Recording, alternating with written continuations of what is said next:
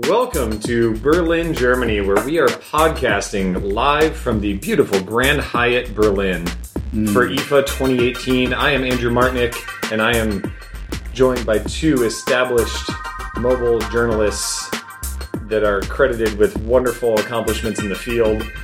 The first of which is Alex Dobie. Is that true? Wow, I'm, I'm not quite how to, sure how to respond to that. Yeah, suddenly I feel like I gotta be serious. Although we have, we have been in the field this week, so I guess. yeah, we walked through some parks and things. Yeah. True enough. And how about you, uh, Mr. Mobile? Mr. Mobile, Michael Fisher here with the grass stains to prove it. Handy. and uh, with the headphones to prove that you're really paying attention to the audio, qual- audio quality on this podcast. no doubt. This podcast brought to you by, uh, well, no. No, it's I not. guess, I guess literally brought to you by. Yeah, Yeah, but, but not sponsored by. but we'll talk about a sponsor later. But Indeed. tell me about your headphones then, if Uh, that's what well, you're doing. No, these are the Bose QC35s, but they're plugged into the Blue Yeti Nano, a new microphone from Blue Microphones called the Yeti Nano. Nano. and despite the name, it's it's you know it's not that small. I mean, Thank you. okay, well, you're going to have a video on that later. I will. And you're actually filming this right now. Oh, I am. Thank you for reminding So it's going to be extremely meta. You can go stop Um, that can I? first cut you. there, All right. and so I can lean back from the mic a little bit. Oh, that's right. Help out my back. Everyone can relax. So, IFA 2018 is going on. This is Sunday. We've been here since Monday or Tuesday, and that means that we have seen all of the things. We have uh, touched most of the devices, and we've been to the worst convention center uh, in continental Europe, Yeah, if not the world. I'd, I'd say the world, yeah. Right. And we saw all kinds of things watches, Chromebooks, lots of phones. There was actually a lot more ha- that happened than we really expected. I know. I mean, IFA tends to be dominated by either Samsung or LG in terms of like phone announcements, and we didn't have that this year. Um, obviously, the note went earlier. LG's going to go later with the V30, but instead we had lots of these smaller announcements that were still kind of interesting, but no great big sort of overarching product that dominated things from an Android perspective. and, and there was a just a just vo- like in terms of volume i mean that's that's what really caught me off guard There's a ton of volume. stuff, yeah, and, and we're still we're getting towards the end of the week, and we're still working. So that's a that's a measure of how much stuff there is uh, at that show. Yeah, I made much the same point earlier today where I was like, yeah, I kind of showed up here expecting to maybe be able to kick out two or three videos, but despite the absence of major Samsung and LG announcements that we've come to expect every year, yeah, it's been a show where we've seen a cool thing or two. or uh, what about well I, I can't really count it's a long list but how about like 15 so let's start with wearables and we'll kick it off with wear os because one of the completely out of left field unexpected things was google just announced a new wear os uh, interface Yeah. We weren't expecting that at all. We were expecting maybe see the usual slate of a handful of wear devices, and I think they weren't going to be all that interesting until they were also paired with this new interface as well. So, Alex, why don't you give a rundown of what like what does this interface look like? Please explain an interface over radio. Well, this is a great topic for an, an audio medium, so I'm, I'm thank, thank, thank You'll be able to watch it on uh, on YouTube. We have though, we have at some great Mr. Mobile. content as well, yeah, And at right. Android So, Central. Yeah, I, I was going to go in a different direction with Or- that, but thanks. Whatever slash user slash you know roll out your URL here. So, uh, yeah, I mean, Wear OS has been in a weird place for the past couple of years. Uh, there are multiple reasons for that. The hardware, they've had to rely on Qualcomm. Qualcomm has not had new uh, SoCs, and also the interface, you know, many executives have left. The interface has kind of stagnated a little bit. Yeah. We moved from having this sort of partner device on your wrist to more of a standalone thing, and in my opinion, that really didn't work at all. Agreed. Uh, and now we have this new interface, which is supposed to be um, simpler. It's supposed to convey information more easily, and I think a side effect of that is it also makes it a more Google experience because there are two key Google products that are one swipe away from your main uh, watch face right now. So the way things work now, uh, two things haven't really changed. Your settings still live with, live behind a swipe down. Your notifications still live behind a swipe up. The notifications have been kind of uh, clarified. I guess I, I would use that word. Um, I mean, it used to be you'd have a single swipe per notification. Now you can see what's before and what's after, so it's a little easier. The information density is a little bit better there.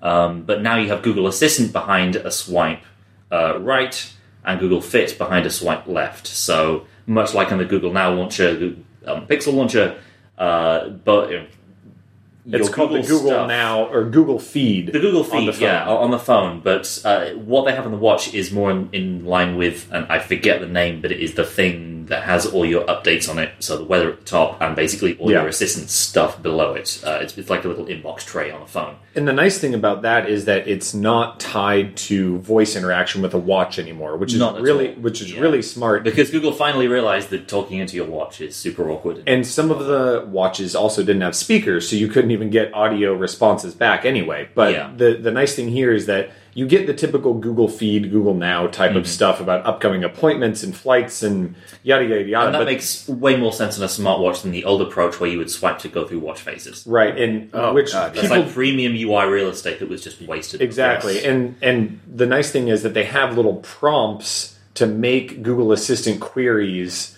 without uh, without speaking to it. So it'll give you information about an upcoming appointment, and it's one tap away to launch navigation for that. Right. So there's fewer taps overall. There's fewer jumps. Exactly. And aesthetically speaking of the interface, this is a darker than it has ever been. It is Yeah. just black All black all the time. backgrounds, yeah. Obviously Re- being remember optimized back for when we OLED had- watch faces. Sorry to interrupt. Remember when we had we back we had the uh, I forget which version of Android where it was, but it was like 1.4 or something, and everything was bright and white, White, and, yeah. and whites and greys. There's a set it doesn't make sense at all in a what is primarily OLED based Right. ecosystem. I still remember attending two years ago that I/O seminar on you know developers. Here's how to save battery life. You know, and it came down to mm-hmm.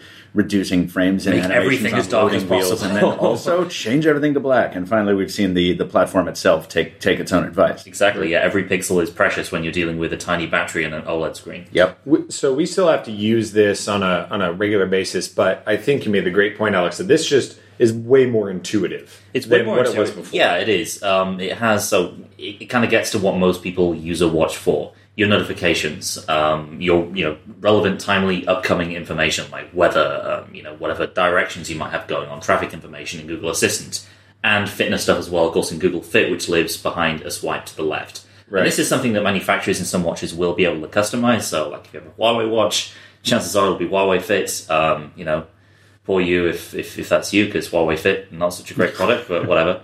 um, you know, there's a, there's a chance maybe that if a manufacturer is particularly generous, maybe they'll let you customize that. But we've heard nothing to that effect from Google. Um, but yeah, it's uh, you know, Google pretty much getting to grips finally with what people who use smartwatches actually want out of it. So let's talk about the two new devices uh, that were announced just at the show. Let's Let's start uh, with Casio, the WSD F30. Nice. As All you- Michael all you, Michael. just loves. rolls right off the tongue, doesn't it? But ProTrek Oh, is the is right. the more Casio suitable, ProTrek yeah, it's the easier WSD part of the F30 brand. go harder. Right. Just yeah, their uh, tagline was a little interesting. The presentation was a little interesting. Here's a, a panel full of ten app developers to tell Mm-hmm. you each to tell you about his or her own uh, app for fishing, golfing, and other outdoor things, which is exactly what this watch is built for. Um, I had the F10. I had the F20. I was excited by both of them. Uh, these watches are not small. You are wearing a coaster on your wrist, and in A coaster with the uh, thickness of a meatball. Yes, yeah, meatball coaster, which is now going to be my headline review headline. No, um, the, the the thing is, these are great watches for outdoors folks. As long as you don't want a heart rate sensor, seems to be the only thing it doesn't have. You know, from the Which is L2 maybe a barometer, it is a weird omission, but obviously, you know, it's just not what Casio's going for. Mm. They're going for a watch that'll help you track your hike via GPS. Give you information, not necessarily. Uh, it- it's not for runners. It's No. not for exercise. Yeah, it's not for exercise. Right. It's for it's for like being outdoors, and you know, there's tide tables on it. It's it's just for for getting stuff done outdoors, and not necessarily running and a you know tracking your run around the block. But the Cas- my favorite thing about these watches is that they were the first, in my uh, experience, to incorporate a double display. So you've got that LCD layer on top of the primary watch face. So when the primary watch face times out, you've got this very very readable time display that now Monochrome. includes and yeah, it's black and white, but now it includes things like your what your step count and your compass bearing. Yeah. um, so that you Or I think you can put like an altimeter on there instead. Yeah. like that. um, Before you it was know, just time. those are the little things really. I mean, these are you know the the LCD is what it what the line has had from the start, but now. For the primary display, we have this wonderful OLED panel, which is much higher resolution, much more colorful, and the watch itself has been shrunk by four millimeters. It's four millimeters narrower, not thinner, It's about the same thickness. Yeah. But it is four millimeters narrower, which makes it much more approachable for anyone who, again, doesn't want a, a meatball coaster. And they changed the way that the band hinges on it because the bands are not removable, right? Correct. I think it's part of the the whole thing. So they changed the way that they hinge though because with the with the height of the watch, it makes it really tough on a smaller wrist to get it to bend back around your wrist. So now they made it hinge better and they put a whole bunch more notches in all the bands so Yeah. it's easier to find the right the right size. Yeah. It's still it's still gigantic. It is. It's that's still the Casio big, style. but- exactly right. And you know they're going they're going in the right direction to eventually approach maybe reapproach a mainstream offering. But you need a lot of casing size to pack in all the stuff they're putting in there. We don't have word on exact pricing or availability. It's gonna be expensive. Yeah. We don't even know what silicon it's running on, though. We assume it's just the the twenty one hundred like everyone else. That's one weird thing about it is that they didn't give a battery size and they Mm-hmm. didn't give a processor, right. but they had them running. They, they had it They did. sitting there available. So, So one theory, it's the old processor, but they don't want to talk about it. The other theory is it's the new processor and they can't talk about it. Right. yeah. So, who knows? We'll have to see. Uh, exact opposite end of the spectrum is the Skagen Falster Two That is a watch, very pretty watch. which Gorgeous. is a beautiful watch. Alex, tell me why it's so beautiful Uh, I love it. I and mean, very so- Scandinavian. It, it is. It is. Yeah, beautiful. Very minimalistic, and it's for my, it, for my money. It is pretty much a collision between my two favorite Android Wear watches. Yeah. Back when Android Wear was Android Wear, the original 2014 Moto 360 and the original 2015 Huawei watch. Ah, So it has uh, it has some pretty distinctive lugs um, sticking out of the sides, but basically the, the entire body of this thing is kind of a, a, a smaller version of that original 36, uh, Moto 360 design. A little bit more bezelly, uh, a little bit thicker off the wrist, uh, not quite as, as wide as that as that original. No, it's only a 40 millimeter case. it is, and it's super small. which I think is easily the smallest Android Wear, When- fully featured Android Wear watch. when Sony Wear OS devices are going um, big, thick, meatbally kind of you know sports watches, to see something that is much more of a fashion watch, which we even you know despite fashion brands getting in on Wear OS, we haven't really seen anything that, that approached that level of of you know just looking like a great minimalistic yet almost a little bit futuristic watch at the same Right. time. Because if if you are going to have all this functionality on it, if you are going to, um, you know, put the screen front and center, you need to frame that in a way that doesn't just look like someone gutted a sports watch and stuck an OLED display in there. And it's for me the nice thing is it's also affordable. So it starts at 275, I think. Oh, really? Or wait, does it start at two, oh, yeah, it starts at 250. I think it ranges from 250 to 275 depending on the band. Right. And that's as Michael and I are wearing the Galaxy Watch, even the 42 millimeter I think is 325. three twenty nine. Yeah. Uh, yeah, And- so That, that's that gets you a silicon kind of not so great. Exactly. Uh, with the Skagen, you get either a, uh, a a silicon band that is much nicer than this, or a leather band for that Right. price, which is really good. And of course, it is smaller. There's less, like you know, less material Mm-hmm. involved. It doesn't have all the extra stuff, but it does have rotating side bezel or side, side button, uh, right? side button, RSB. RSB life. Yeah. And it has uh, two programmable buttons, even Yeah. though it's a small casing. Love also, so before they, you may recognize this name, they announced one at CES. So less than a year ago, they announced one and uh, a Falster, and it didn't have heart rate, didn't have NFC or GPS. It basically had nothing in it because it was all about getting that really small, simple design. It was a fashion watch. To your to your point, Yeah. Alex. Now they added in NFC, so Google Pay added in standalone GPS for walking and running, and a heart rate sensor nice. In, in less than a year. In, in less than a year, because they they they got major heat over the Hmm. fact that well, that's cool, but you're charging me two hundred and fifty or whatever dollars, and it doesn't have any of like any of the basics even. And I think they went a little uh, even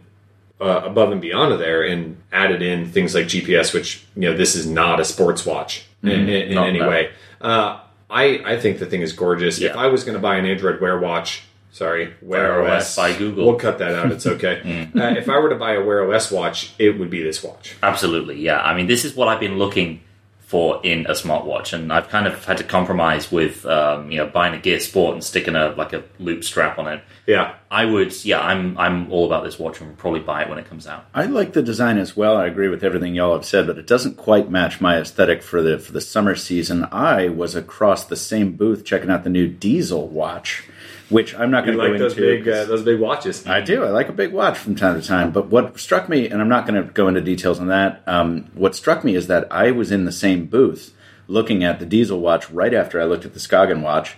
And then I wandered past the Michael Kors and the Emporio Armani and back to Fossil. And I'm like, wait, what booth am I? Am I is this this big reseller or Yeah. what? I back up and I look and it's Fossil. And I'm like, oh, of course. Fossil literally owns all of these brands. Not all of them.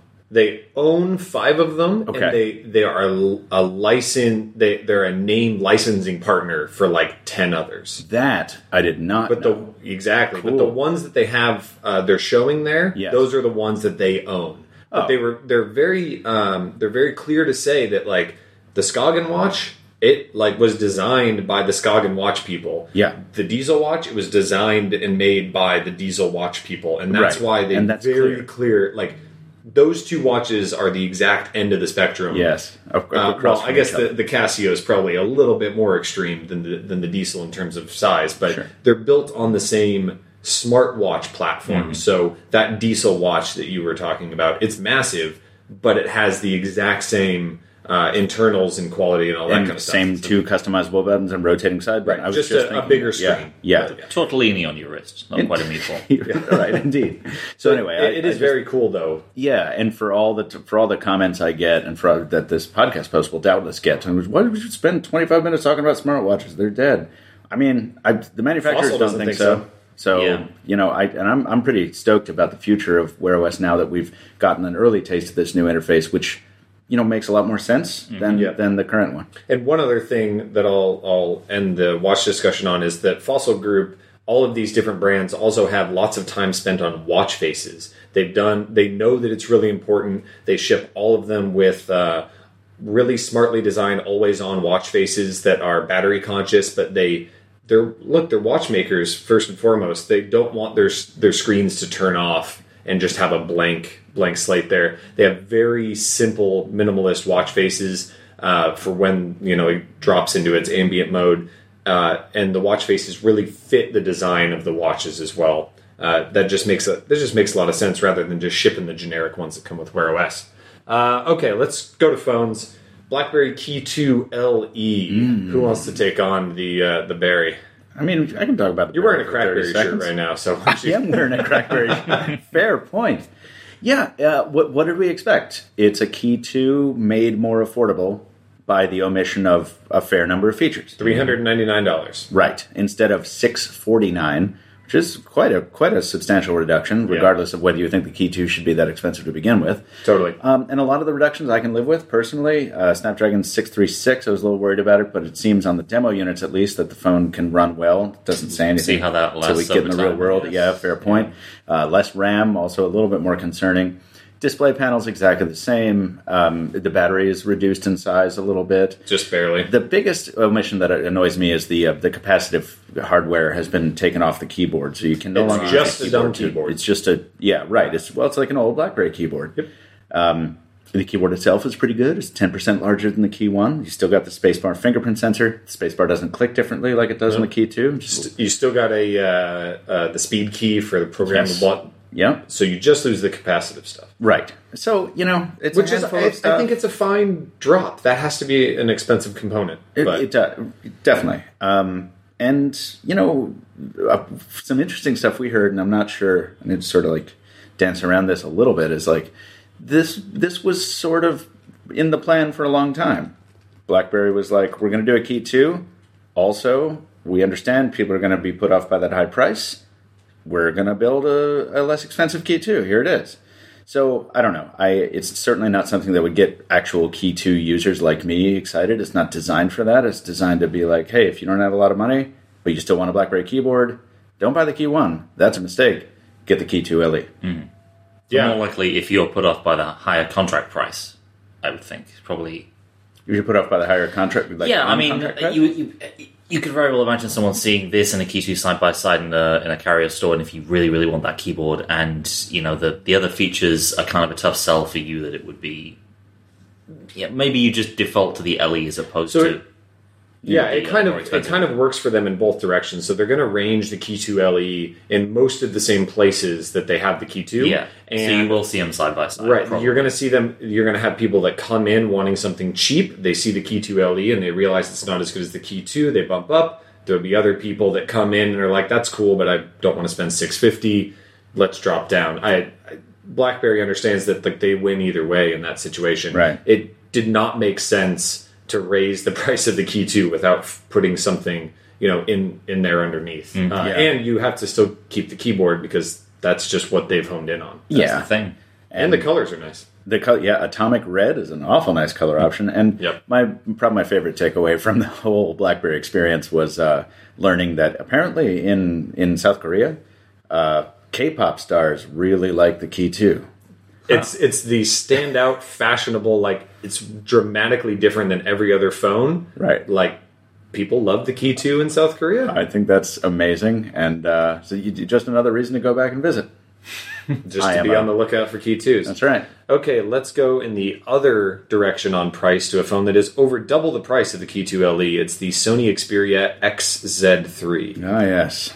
Thank you for a correct pronunciation there, sir. um, You're welcome. yeah, so this is Sony continuing their pattern of just, uh, you know, throwing out phones every six months. There's some interesting stuff in there, and of course, for Android purists and Android enthusiasts, the most interesting thing will be that it ships with Android 9 Pie. No kidding. So it is the first. We were talking about this before. I, we're pretty sure there's been no other phone that is shipped with Pie out of the box. Any new phone that has actually had the new OS. So that's a first for Sony. This has kind of been a thing that Sony just Yeah, yeah. low key hangs their hat on. yeah. Yeah. So you have that. Ironically, you don't have any of the gesture stuff. You still have the old task switching interface, the little Rolodex thing, which is a bit weird. but Yeah, my whatever. my thought on that was they are so they were so gung ho on just getting the getting the dang thing out that they were like, yeah, we'll figure out how we're going to stylize the task switching interface later. Yeah, pretty much. So you do have the new notification setup. You do have all the behind the scenes features of Android Pie, but yeah, you don't get the the updated stuff in the Pixel experience like the swipey uh, task switching. And I was telling Alex that uh, I don't think that the interface has the interface that Sony ships with Oreo right now is more Sony like than what we saw on Android 9 Pie on this Sony phone. It is very similar to a Pixel in terms of the it, it kind of just looks like they applied an icon pack to Android 9 Pie. That was going to be my question. How are the icons? Are the icons still like? They're, they look like Sony They're- icons. Yeah, they're a little bit. They're more like five years out of place. Eh. But yeah. but when you swipe down the notification shade, uh, I was looking at one, uh, a lot of them that had the dark mode enabled, uh, and it just looked exactly like the Pixel 2 Exactly. XL. Yeah. Yeah. So Cool. Um, I Anyway, the, rest so- of the film. yeah, the software is only a very, very small part of it, and Sony software is very, you know, traditionally for the past few years been very, very close to stock anyway, which you know is, is nice for people like us. Mm-hmm. Um, yeah, so beyond that, we have a k- kind of an updated design from Sony. It's less. We, we were discussing before whether the XZ2 was a brick or a pillow, or just a pillowy brick.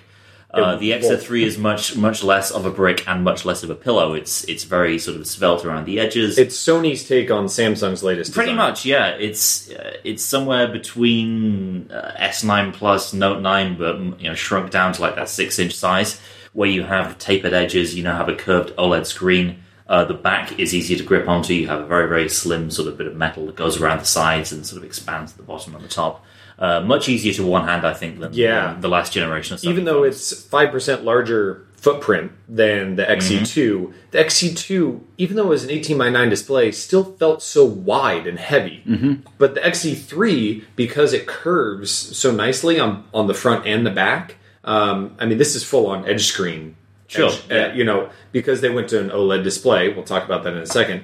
You can just wrap your hand around it. And it was funny that you mentioned that it's a scaled down version of the Galaxy S9 Plus because, yeah, it only has a six inch display. Yeah. And Sony actually shrunk the bezels on the top and bottom just from the XZ2. And now it's it doesn't you can't make fun of Sony for having the giant bezels and the weird so many years. brick phone. Yeah, that was the because trademark. they they decided to just go all in. They curved the screen. They didn't do a notch. They have smaller bezels on the top and bottom while retaining stereo speakers. They kind of did all the stuff we were like, hey, you should probably start doing this two years ago. Yeah, and it's a it's a sharp looking design. You could say you know you, you could go out and do something crazy like have a expandable camera, moving parts, and Yeah. all this crazy stuff that a lot of Chinese manufacturers are doing.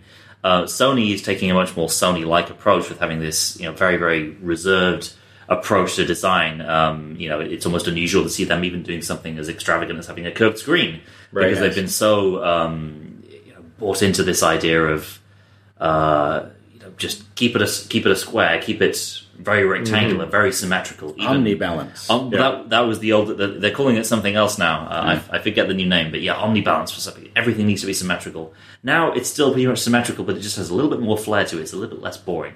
Yeah, and and the colors definitely aren't boring. I really like that uh, the white one and the like seafoam green kind of looking. Yeah, the, the white is is very very nice. I like the. Uh, uh, it's kind of like an Wine. yeah, wa- like a red wine sort of color. Yeah. Um, and so the back is still pretty boring. The fingerprint the Fingerprinty, fingerprint yeah. sensor is like smack dab in the middle of the thing, which is Yeah, not so where if- your finger goes. when you well, hold I mean, it. yeah, if you have larger hands, you will have to arch your index finger to Which press is it, which funky. is not going to be very comfortable. Um, but yeah. still has all the things top of the line specs uh, sd card wireless charging the nfc is on the back because you know that's where it should be sony stereo speakers i already talked about that oled display i thought it looked fantastic Pretty we're good. using it indoors We're using it indoors. Uh, we are using it indoors under pretty heavy lights, though. Uh, I mean, look, there's the only way to tell will be when you get it outdoors, um, when you have a chance to take it into darker areas. Right. Some of the LG OLED last year was very, very bad at crushing blacks Very in darker blotchy. areas. Yeah, kind of blotchy. You would get graininess. You get crushing of black, so shadow details would be removed in uh, when the brightness is low, and also you're showing very dark colors. So uh, we don't actually know who's manufacturing this panel yet. Sh- You know, th- there are basically only two choices there. Yeah. No? yeah sharp lg samsung exactly. mostly yeah. lg and samsung Yeah, mostly LG and Samsung. But you know, to my eyes, it looked it looked good. I have no complaints initially. so mr mobile you gave me a perplexed look uh, uh, earlier when i was talking about the XZ3. hit me I started wondering if maybe the fingerprint sensor is placed there because that is where the max Z depth of the casing is, yeah and it has to Which it is. fit it under the or over the battery, as it were. Yeah Um, Yeah. It doesn't really explain why it's that low, but uh, I don't know. I'm, I'd like to see the inside of this thing. Yeah. Well, you also see that the camera is just above that, and that's um, pretty low down from the top of the phone. It's Yeah. kind of for the same And- and reason again- because it really tapers off to, to all the edges. Again, Right. that's why you need that Z depth with the. Uh, Exactly. Still a single camera. Still the same 19 megapixel Exmor RS. they're gonna just you know no OIS. the hill they're gonna die on. Um, and this was one place you know of course these these very brightly lit but harsh terribly lit booths where we're looking at these things we were poking around taking a few photos you can immediately review them and you zoom in and it's all kind of blotchy and kind of chromanoised uh, hard to tell if they've actually So, changed anything from that yeah, I mean, for my money, they they look like Sony photos. Sony photos, Yeah. uh, zoomed out, looking at a phone screen, look great. Uh, captures are very very quick, but you zoom in instantly, you get that chroma noise. Yeah. Oil- Is that the what causes the oil painting appearance, or is that's the noise reduction that I'm Uh, thinking that's of? the no- I guess the noise reduction that you apply on top of that. yeah. No, that no, that uh, that Sony does, or that Sony did for Well, for a generation or two. Yeah. Back so when I, I, cared at all about Sony phones, which don't come to North America, and no one seems interested in talking to anyone who covers North America. But uh, I'm just sitting here, guys. Go ahead and continue. yeah the the camera's uh, gonna be a, a bothersome point probably and you know, coin toss as to whether it's a, a deal breaker for me, especially with such a high price point. nine hundred dollar phone. Ain't cheap. That's that's how they do it. Hey, Samsung would sell a phone for a thousand dollars. Sony probably doesn't have that much wiggle room, but uh, we have to talk about the side sense really quickly. Yeah, so Oh, um, I do like this actually. Yeah, you know, it w- not not for me to judge an entire feature based on you know demo units on pre-production software, but it sucks. yeah. so just like uh, just like the HTC U12 Plus, you can the both sides of the phone have capacitive zones. They're about the size of two thirds of the height of the phone uh, along the middle, and basically the only thing you can do is turn it on and do a double tap on either side to launch a little app drawer. Not unlike uh, on Samsung where you can swipe in from the edge. Yeah, of the so edge panel. so you can tweak the sensitivity. There's this whole setup thing you can go Yeah. through. Um, doesn't seem to make a whole lot of difference, at least on the units we were playing with. Very difficult So the to get it one, the one you were using yesterday, um, no matter what you did, it just wouldn't register that tap.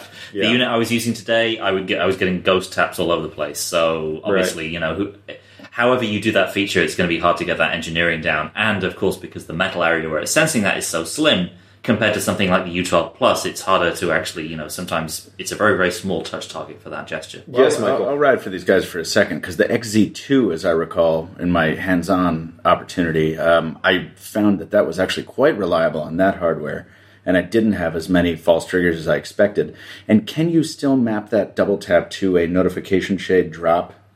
Because that was, I know you can do it on the U12 Plus, but um, No, I- the only thing can't. I saw was being the, able to launch the app launcher. Yeah, I didn't see that shortcut. But also, again, these Yeah, are these are phones that have been you know handled pretty rough. Yeah, 'cause these are the ones that are open that are on the floor that you Yeah, dealt with, right? exactly. Yeah, so who Uh, knows? so it's kind of hard to tell. Also, it doesn't have the U12 Plus problem. Like th- this has volume keys and a power button. and you can just turn off you can just turn side sense if you want to, which, yeah. you probably should just do that. Yeah, well, that's true. If you uh, ever see one of these phones, which you won't.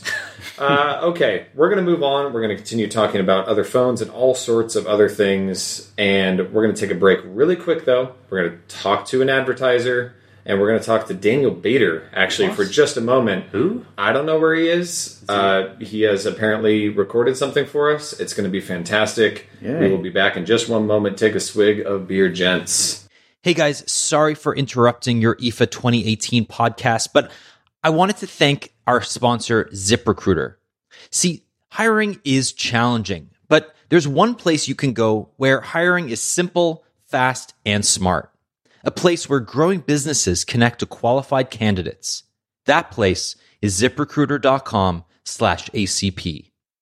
ZipRecruiter sends your job to over 100 of the web's leading job boards, but they don't stop there. With their powerful matching technology, ZipRecruiter scans thousands of resumes to find people with the right experience and invite them to apply to your job. As applications come in, ZipRecruiter analyzes each one and spotlights the top candidates so you never miss a great match. ZipRecruiter is so effective that 80% of employers who post on ZipRecruiter get a quality candidate through the site within the first day. So with results like that, it's no wonder that ZipRecruiter is the highest rated hiring site in America. And right now, you can try ZipRecruiter for free at this exclusive web address, ziprecruiter.com slash ACP. That's ziprecruiter.com slash ACP. ZipRecruiter.com, the smartest way to hire. Okay, back to the show. And guys, if you wouldn't mind, can you steal me one of those 8K TVs? Thanks, I'd appreciate it. All right, thank you very much, Daniel. That was a fantastic read. You nailed it. Okay, we're going to go talk about more phones. LG G7 One, O N E One. It's not a G71. Uh, let's talk about this LG's first Android One phone, Alex. Yeah, so it's pretty much the outside of an LG G7, mostly, with the insides of an LG V30. Yeah, So with a few caveats. So it's it's part of the G7 family or series, which now includes the G7 Fit, which is this lower end thing as well. Who cares? Who cares about that phone? Probably no one. Um, It's running LG software. This is their first Android One device. It's running last year's CPU. Uh, the chassis is extremely generic. It has some of the features of the G7, but not all of them. So it has the very super bright display. well, it has notch. everything but the camera. Uh, yeah, everything's everything's except the camera, the processor, and the storage, and Well, I mean feature wise. feature wise, yeah. And then you so have like it has it Google has boombox speaker, has the same display, has the has the Google Assistant button. yeah. But it's like this mismatch of okay, you get some of those premium LG features, but they chopped away just enough so this thing couldn't quite compete with the LG flagship. So if you get this, there are some trade offs. Um, you know, ten percent smaller battery. ten percent smaller battery. You get um, not all of the LG features in terms of the AI stuff. This is not a ThinQ phone. You know, maybe that's a value add for you. Maybe you don't care. Probably most people don't care. That's true. Um, and yeah, obviously you have a you don't have the option of going up to even more storage. You don't Nope. have the option of six gigs of RAM. There's no plus version. It's just base. Four gigs of RAM, thirty-two gigs of storage plus SD card. You know, It's, kind of uh, the top end of the range of Android One phones in terms of specs. Pretty we much. don't see, we're not just inundated with a bunch of Android One phones that have all of the same high end specs and are trying to sell for eight hundred dollars. This thing we don't have pricing yet, but it's probably going to be priced more like a One Plus Six, something like that. Probably, and you know, with these rumors of OnePlus getting into the US market through carrier stores, and then yeah, maybe it's it's going to be a tough sell for people going in and potentially looking at this in the US. Uh, but yeah, we'll we'll have to see. We still don't have confirmed pricing for this, and we'll, it'll be interesting to see where it lands. Yeah, I think that the the hardware is definitely more generic. It has a Super generic. a matte finish on the metal, and then the back is like a frosted glass rather than shiny. So when you look at a G7 ThinQ on the on the shelf, it's all you know. It's super shiny and it gets your attention, and it has you know the dual cameras on the back. This one is very much like gray monolithic. Uh, we didn't see any other colors, right? It was just the gray one. just just that boring gray. it's like about as about as boringy gray as you can get. So So it feels feel. I mean, it still feels like a the G7. risk the risk of busting out a cliche feels nice in the hand. It's, Yeah, It has, absolutely. arguably has a nicer hand feel than the proper G7. and it doesn't get all massively fingerprinted up. uh, Doesn't because doesn't look it. like a pizza slice once you pick it up. right. So Michael, can you quickly pour one out for the wide angle camera? Yeah, I mean that's I've I sort of tuned out. It's not really a G seven, up, right? Because Yeah, I mean the, the the lone reason for someone like me who takes a lot of photos to consider a G7 is that wide angle camera. It's the reason I'm carrying the G7 here in Berlin for the entirety of the show. It has already served me quite well. Um, and not having that just makes this an instant non-starter for me, regardless of its other possible merits. It, it does almost feel like LG made out of, it went out of its way to create a boring phone. Indeed. Um, yeah, it's they- like, okay, we got this this. is like a reference device. yeah, we got all this stuff in the parts bin. We could send it back to Qualcomm, or we could make an Android One phone out of it. Still, if you were never going to be interested in LG's software, you were going to get an you were going to get an Android One phone, maybe like a Nokia Seven Plus, something like that. This may be a good good competition with that instead, That's a great point, and or a also, Nokia Eight, whatever. from a from a speculative, um, you know, hypothetical standpoint, when I first heard the brand name LG G7 One, you know, I was like, oh, oh, oh, this is it. This is what I've been waiting for. Because, Yeah. it, you know, as easy as it is to paint over LG's existing software with Nova Launcher, obviously there's the little hanging bits there that don't that Nova Launcher can't quite get at. Uh, go ahead and quote me on that. um, and it would be just wonderful to see a G7 or, or like device running Android One. I think that would be a lot of fun. It'd be like the old Google Play Edition days. And I'm hoping LG picks up a couple sales here and continues to make uh, Android One phones because it, not for this high end device, and I agree that that would be really nice, but uh, because LG is still a huge player in the cheaper, you know, uh, top of the low end, low, you know, mid range kind of 150 to 300 dollar phones. LG makes a ton of those, especially in the US. Yeah. And sure would be nice if they decided to just put Android One on those uh, because those are what really benefit from this. You know, I I, I, I liked it a lot uh, as an Android One phone, not necessarily as competition for any other. yeah, and it almost it almost serves to highlight how you know Android One is kind of basically no one wants this approach to software to be to sort of encroach on the existing flagships. Right. Google has its flagship; it doesn't want Android One competing with whatever Pixel is out there.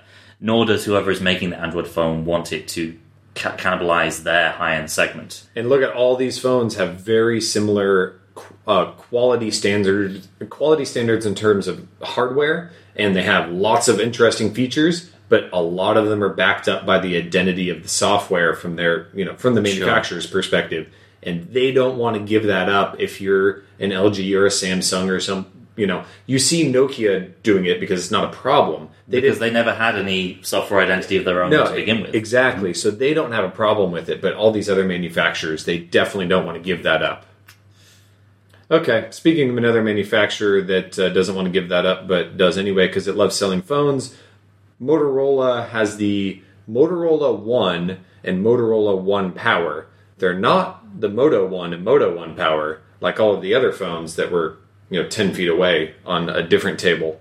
Um, these are not iPhone 10s. They're not, and so uh, sort of going into going into this announcement, we were expecting the Motorola P30, which, was, actually the Moto P30. Right. Love that branding. in, Uh-huh. in, announced in China, rip off of total rip of the iPhone. Total That rip is of, a total of rip of the iPhone. P- P20. Pro. Yeah. Um, you know, they're just like shameless with this thing. But you have Shameful the even. well, you but you have the Western version of this, which actually doesn't really look very iPhone-ish, and actually has more influence from the Mo- the Motorola Moto design language Yeah. Um, than anything else. The one thing that surprised me actually, before we get into just talking about how this thing looks and feels, because there are two of them and they are kind of generic looking and it's not very interesting. But there's not really a whole lot of difference between the way the software looks on this and another Moto, Moto phone. Nope. Because so much of what, you know, the, the unique identity of Motorola is in just standalone apps anyway. Exactly. Um, and so the Moto app that controls things like Moto Display. You don't really miss out on a whole lot by Android going to Android One- One on a Motorola. phone. Android One allows manufacturers to ship that stuff, so Yeah. they're allowed to have their own camera app. Um, They custom, customize the soft keys. They look a little bit different.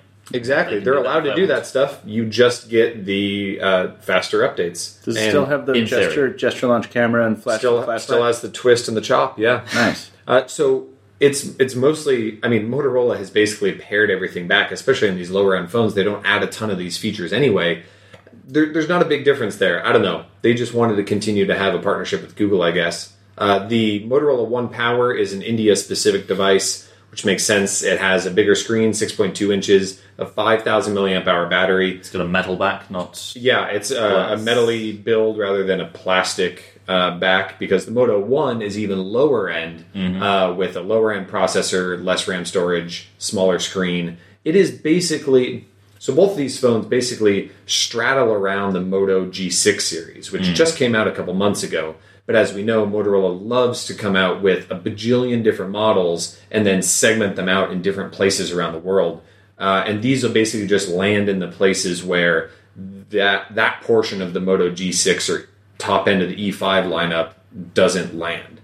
Um, the One Power is just just extremely generic. It is all about just like high specs, low cost, massive battery.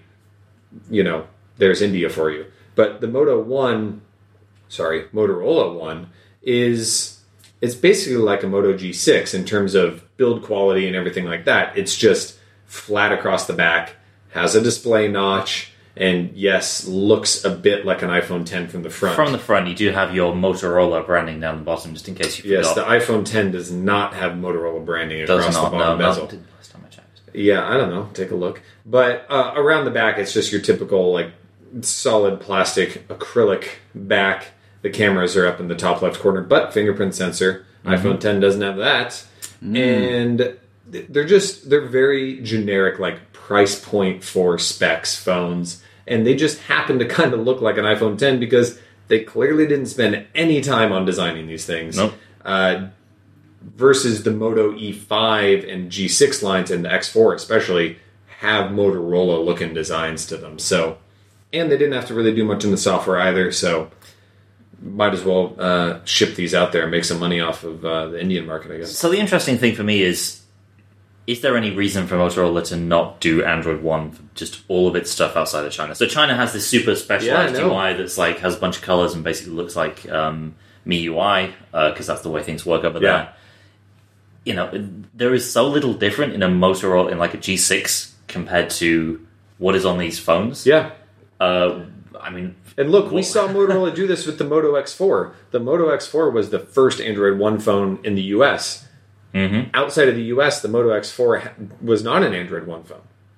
The but- exact but same You phone. couldn't really tell. couldn't really the Right, tell but software- the only difference, difference yeah, was the all the back of it stuff. didn't say Android One on it. Right.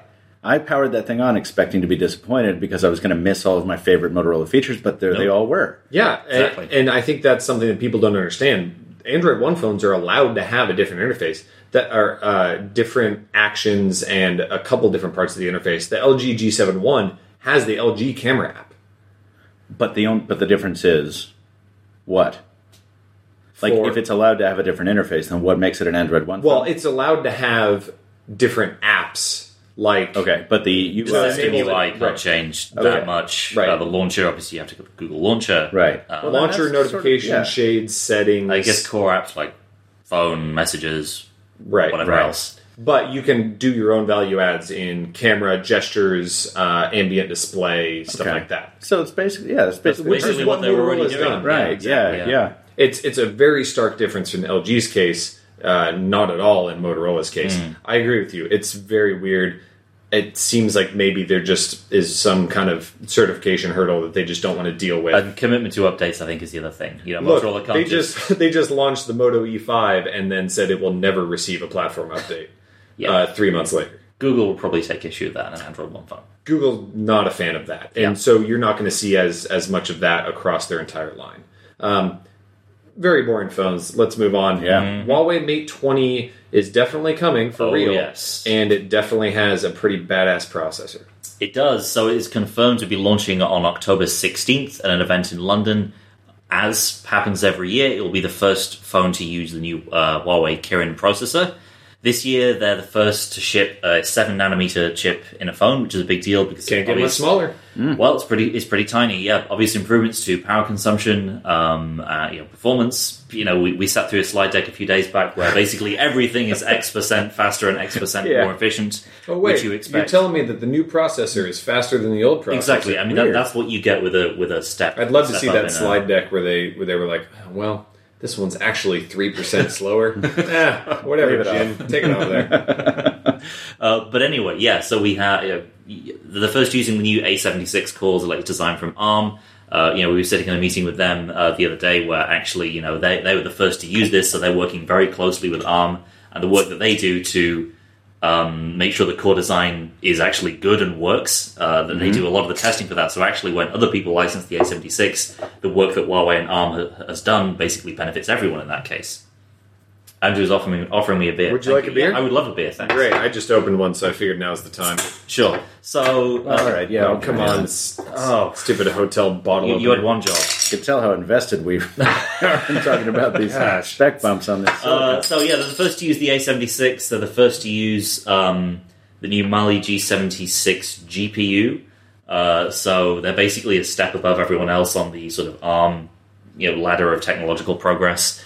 And uh, you have di- other features like a new uh, fourth generation image processing, uh, dual ISP. So even if NPU, uh, dual NPU as well, Yeah. So, neural processing unit. uh, effectively means even if nothing else changes from uh, the, P- the camera hardware of the P20 Pro, which is already pretty good with last year's stuff, Oh yeah. um, you know, the, the different SoC should you know just make it even better Oh. as standard. Thank you for reminding me. I was kind of looking for a reason to to be super jazzed about the Mate the Mate 20 because I mean, you know, whatever. I like the Mate 10 Pro, but, but I was like, wait, where what am I missing from the P20 Pro that I don't have yet? And for me, um, I really am looking forward to seeing what that 980 does for the video modes on the camera because yes. that's where, in my opinion, the P20 Pro suffers greatly. Yeah, P20 Pro great for great for photography, great for low light photography, not great for video. Yes. and the one thing they were showing off today is the ability to do all the AI stuff, all the AI stuff, but AI stuff in general, um, be able to segment out and actually understand what is going on as it does in photo mode, but now in video. Right, scene because you have detection. the yeah, you have the Not- uh, It's object identification, Object- not yeah. scene detection. Sorry, Uh, yeah. in video as well as photo. So the demo they showed uh, was of a runner running like in a park, and you can change the background. You know, the, the AI understands, presumably, be able through just understanding the shape and also the motion, you know, foreground versus background, to be able to pick out the runner and then you know maybe change the lighting, change the background.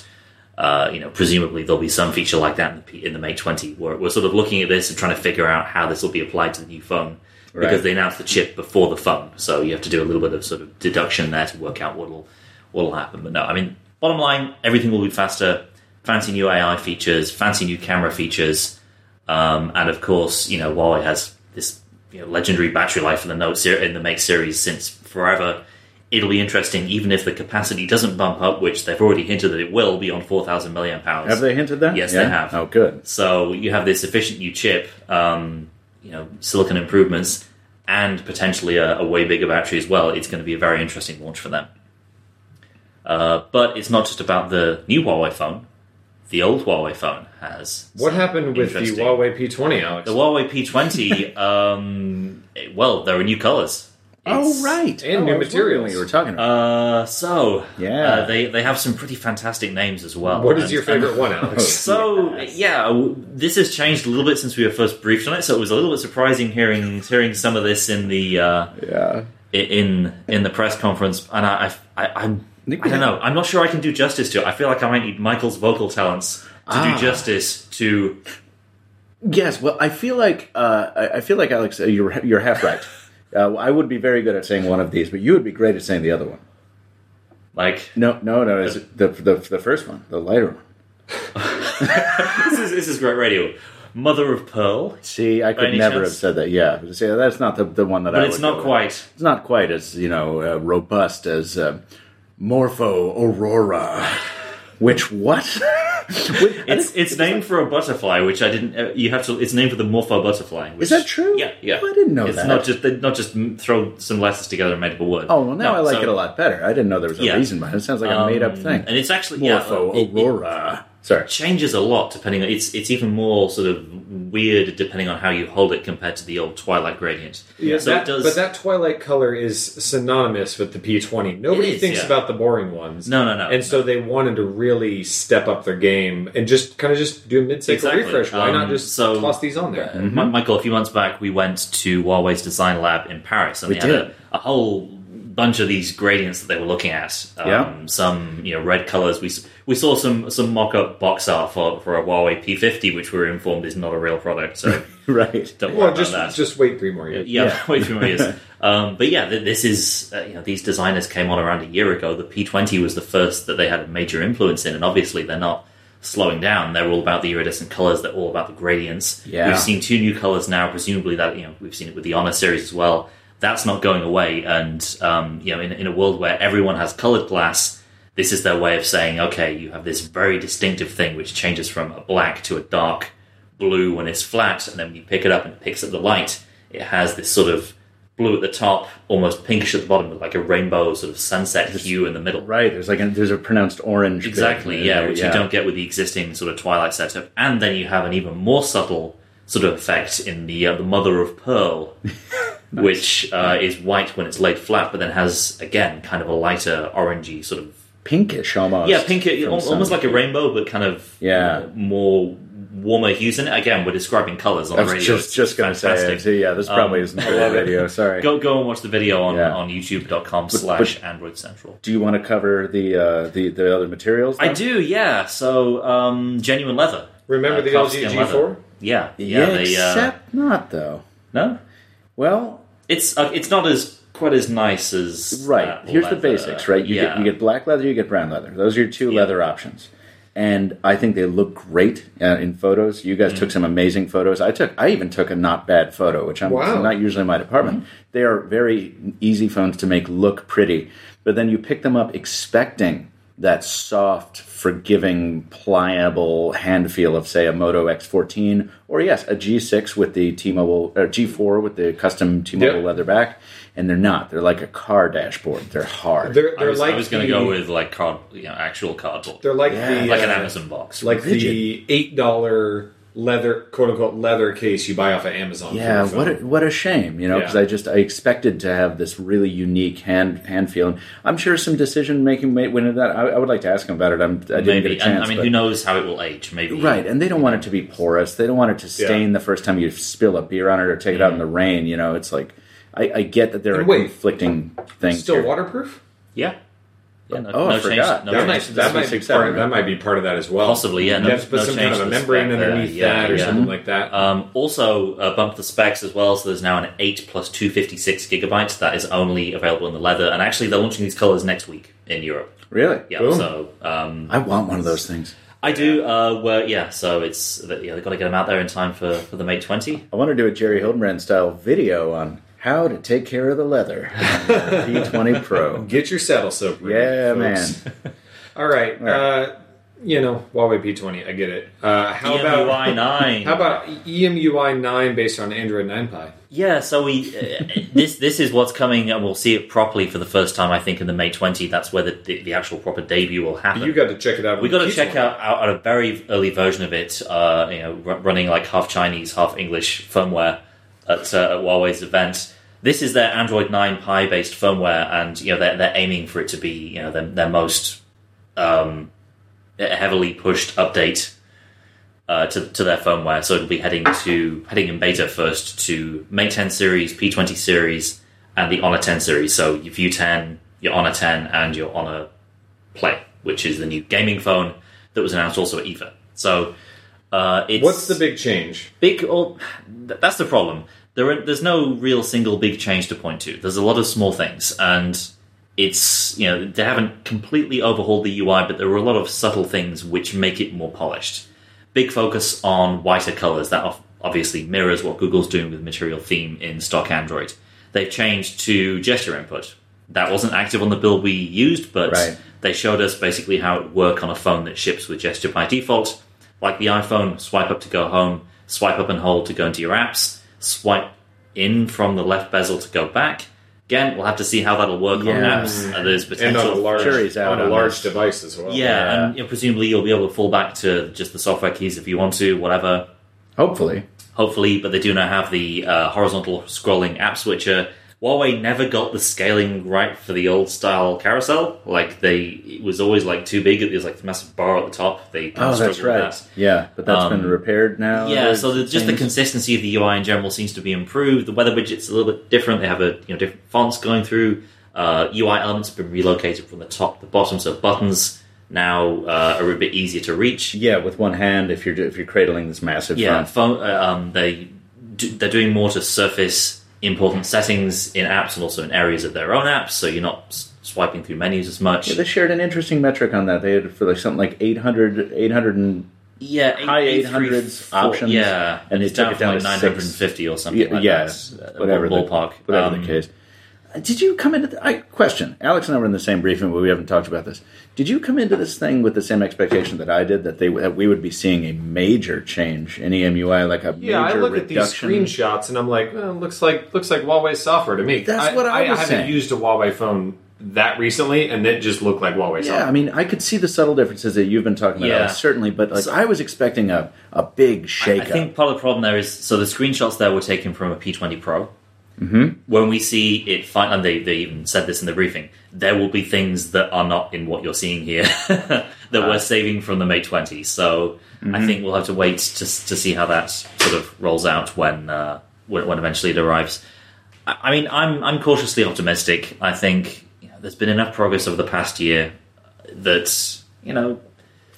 It certainly they have no problem with performance. Um, you know, I True, true. I fire. I, I lay uh, once again. This podcast brought to you by Nova Launcher. I guess I lay Nova Launcher on every damn thing. Yeah. Um, that I that I run almost, and despite Huawei's um, really Insistence otherwise. yeah really intense warning not to change the launcher in that big ass dialog box that pops up. Hey, what do you know? It runs great.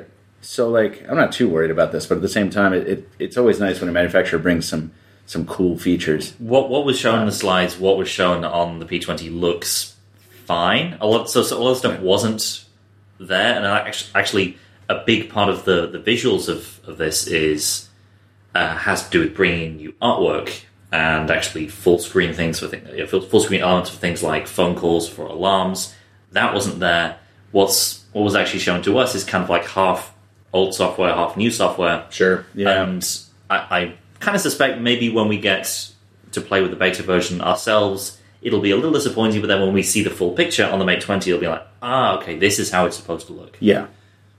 All right. I think we should move away from the Huawei train and let's uh, let Mr. Mobile wax philosophical about a Nubia Alpha, which is just an entirely new, weird thing that's not a watch, it's not a phone, it's not a bracelet. It may have been made by a 3D printer. it may be all four of those things. Uh, who fact. knows? Yeah, uh, this thing was was pitched to me after I jaywalked across a highway and was uh, photographed by someone on Twitter doing it. I get a I get a you know a nice jaywalking, Mr. Mobile, and I was like, oh, thank you. I didn't mean to do that. It wasn't my decision. Anyway, it led to a conversation. It was like, you seen that crazy smartwatch that's not a smartwatch bracelet phone wearable thing? I'm like, no. So I go to the Nubia booth. Nubia is not a ZTE company. They were a ZTE brand. They were spun off See, that's what I thought. They were still. yeah, no, they were but- spun off in 2014, as far as I No as far as I kidding. know. And they've been existing on their own, generally showing up at trade shows. You know, to a guy from the U.S. like myself, generally showing up to trade shows and dropping some sweet hardware that I'm just never going to see. So I haven't paid much attention to them. Um, but this show, they dropped the Red Magic, I think, uh, a gaming smartphone with um, the sweet like RGB LED strip on the back and a lot of like hardcore, uh, you know, uh, graphics on it and whatever. I decided not to cover that, but uh, I needed to see this thing, which was yeah, take a slap bracelet from the '90s. It's about that diameter, um, about that you know consistency in the model that I wasn't allowed to touch. Put a flexible OLED panel around the entire perimeter. Yeah. So you hold it up like you're looking at a wristwatch, and people on the other side of you can see a lot of the display as well. This it really like does the, wrap around It isn't wrist. like the Gear Fit where there's a slight curve to it and the thing's an inch and a half long. Correct. Was that that giant Samsung? No, the Gear Fit's the new one. Oh, the Gear S is what I'm thinking. the. Gear S is the giant one. The, yeah. Also didn't go all the way around. Right. So anyway, um, big, big OLED panel, and if it was just a stretchy OLED panel laid over a wristband, it would be the sexiest thing ever. Unfortunately, um, now lay that bracelet I described over uh, an Apple Watch that you have cut in half, uh, and cram a camera onto one side of it with a button and nothing onto the other side of it. Presumably, the battery makes the damn thing work. Stuff had to go in somewhere. Indeed, as as it always does, and um, I must say that I don't think this thing is going to come to market anytime soon. Yeah. Uh, they are targeting a holiday 2018 release.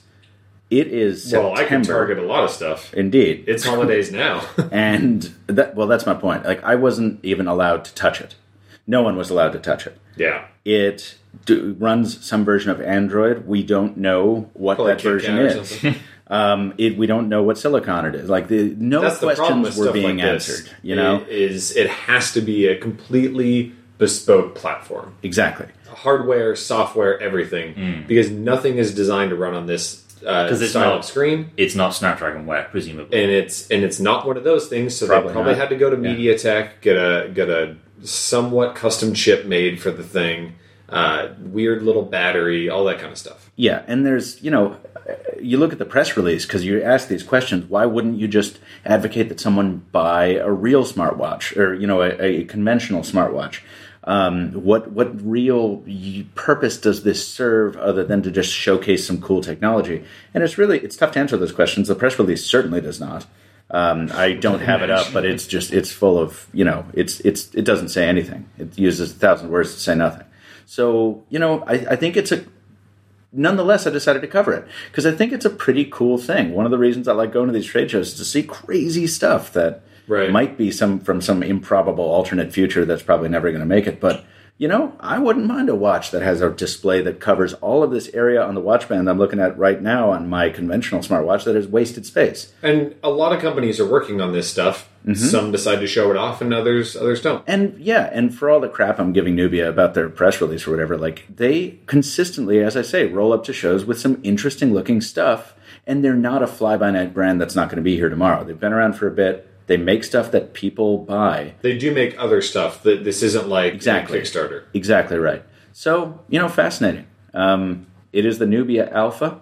There's a video on it at youtube.com slash Mr. Mobile. Yeah, an alpha sign. Fortunately, I spelled it out so y'all can use your Yeah. Googles Solid SEO. to find that thing. Okay, go to uh, Google.com and type in Mr. Mobile. Yeah, the Yeah. Mr. Mobile. Yeah. Don't go to the yeah.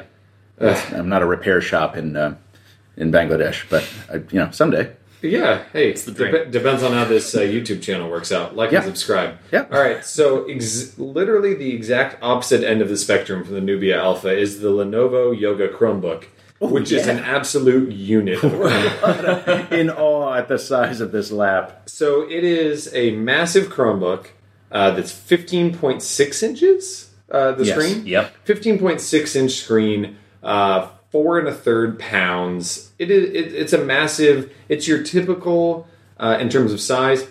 But it's bigger than your MacBook Pro 15. Yeah, I made that point in my video. I'm like, listen, it's tough to convey scale on a video. So here's the new Chromebook. Here's the MacBook Pro 15, and the, it's bigger than. So the it's kind of your typical size of the um, what we used to call like the the start of a desktop replacement device. Right. 15.6 inch screen is huge. It has small bezels on three of the sides, so the case isn't big for the size of the screen. It's just you got to put it somewhere. I don't know, Yeah. man. It's a pretty big It's, casing. it's yeah, it's, They it's didn't a big make- steakhouse placemat of a laptop. like you could you could Accurate. cut some beef on this. Yeah, thing. so Lenovo totally knows exactly who they're targeting this for. It's not people that want a machine to carry around with them Correct. outside of the house. This might be something that goes with you to the office on Monday and it stays there the whole week and comes back with you on Friday at most. yeah, if you For take it mo- to the office. But for the most part, this is either uh, you you leave it there or you leave it at home and it's something for media consumption because it has a yoga hinge on it so it goes all the way flat and that's not so you can hold it up like the world's heaviest edition of the sunday times As I And recall, so- you did in your video. Exactly. Yeah. Uh, it's so that you can put it in tent mode or display mode and get that keyboard out of the way when you you know once you've made your search for what you want on uh, stick, it in, YouTube. stick it in portrait, run that native Android Twitter app on there. exactly, and uh, and then watch some media on it um, with uh, a nice looking screen. I thought not super bright. 400 nits, I think it was. Yeah. Not not insanely bright, but again, you're not using this out at the coffee shop with you know Right. win, uh, you know with right next to a window with Yeah. needing to crank up the brightness. But 1080p by default, you know, on a 15.6 inch screen, 4K optional, and uh, the rest of the hardware is really nice.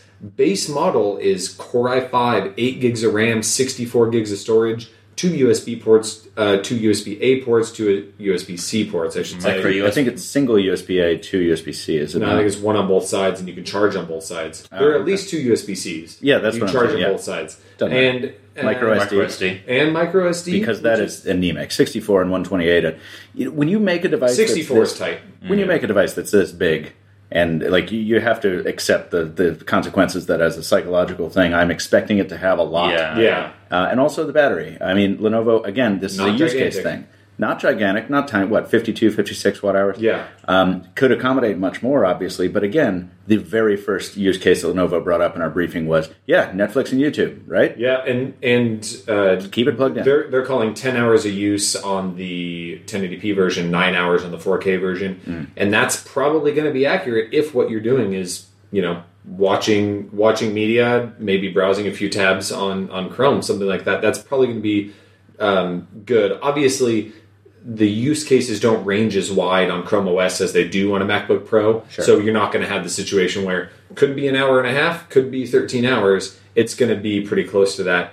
599 feels pretty good for this thing because it is a solid aluminum build. Again, they didn't really care about lightness or svelteness, so it is a tank. It doesn't flex. Mm-hmm. It doesn't, you know, it doesn't mess around. The the hinges are extremely strong, uh, even though it's just the two little parts of the hinge for the yoga mechanism. But 599 base, 749 top with a 4K display. I was going to say 749 gets you, in, you know, a 4K display in, in this form factor and something Yeah. that's going to run And well because it's a 4K Chromebook. on, well. on a Core i5, like I think it's a pretty interesting package. I just don't know if there's much of a market for desktop replacement notebooks that are also Chromebooks. Yeah, it's it's definitely a niche thing. We saw some. I mean, we won't get into them here, but we saw some other really good devices from Lenovo in a wide variety of form factors. Yeah. some with very similar design and materials to this Yoga Chromebook uh, that were 12 inches, 13 inches, weighed in the middle two pound range.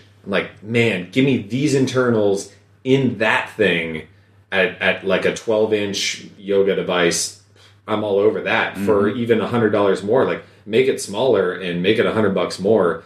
You're really you just beat the the Pixelbook's price by two hundred dollars still, but you're you're right there.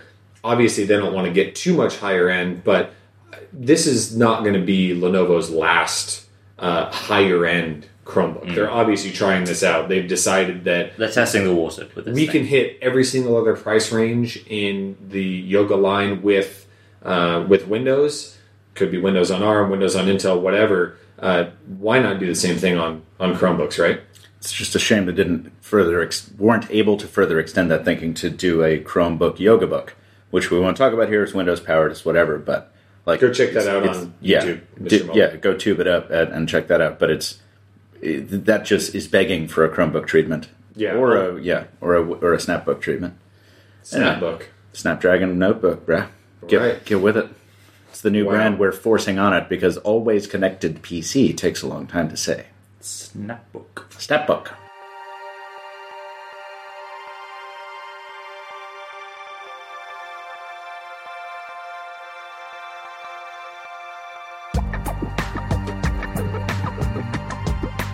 All right, we're going to let everybody get to it doing something else other than listen to the end of this podcast. We're going to wrap it up here after what hour and change? An hour and Give me a readout. ten minutes. Hour and ten minutes. That bad. that's changed. Fairly tight. All right, you can read about all this stuff and more. I mean, we could have gone on for three hours. Yeah. Uh, you you throw in the Windows Central stuff as well because we had Mark Guim, Dan Rubino here. You know, going to see everything under the sun that runs Windows, which is basically everything. Throw in 45 minutes complaining about the mess. I could do that. Oh yeah. Yeah. So now we're up to like 16 hours of podcast, and some of you want that, but most of you don't. So we're going to wrap it up here from Berlin, also because it's it's eight o'clock on Sunday, and we've just been we've just been grinding this week. Amen. And um, these are the last beers in our mini bar, so we're going to have to go somewhere else. I am Andrew Martonik. You're going to find me on Twitter, always at Andrew Martonik. Probably complaining about the Messe this week, next week, complaining about uh, soccer referees. Alex, where can they find you on the internet? You can find me at Alex Dobie on all of the things, uh, specifically mostly Twitter and uh, Instagram, and also androidcentral.com slash Instagram. Don't, well, no. Ah, Reverse yeah. those things. Instagram.com slash Android Central. Yeah. Lots of beautiful photos. Yeah. Yeah. Um, that you're right. yeah, a lot, of, lot of photos from the show this week. A lot of great products on there, and you know stuff dropping in the story now and again as well. So And how about you, Michael Fisher slash Mr. Mobile? I'm just uh, being Michael Fisher and existing at slash the Mr. Mobile. T H E M R M O B I L E. I've got uh, some cool stuff on YouTube, including some of the Windows stuff we didn't talk about this show. Yeah. Also, Alex has a great point. Instagram is uh, a place where a lot of stuff goes that doesn't make it onto the YouTube channel. So, Instagram.com slash T H E M R M O B I L E. Thanks for having me, guys. This has been fun. Yeah, absolutely. We don't get to pod with you all that often, but when we do, I prefer face to face. Man, that's that's a deep, deep, deep, deep beta joke. I like it. All right, and on that point, Meta. meta, not beta, beta. or alpha. Right. All right. Or. Charlie or Delta for that matter. Let's go. All right, folks. well, it's, uh, it's completely derailed. Let's just uh, Whiskey Tango Foxtrot, am I right? Okay. All right.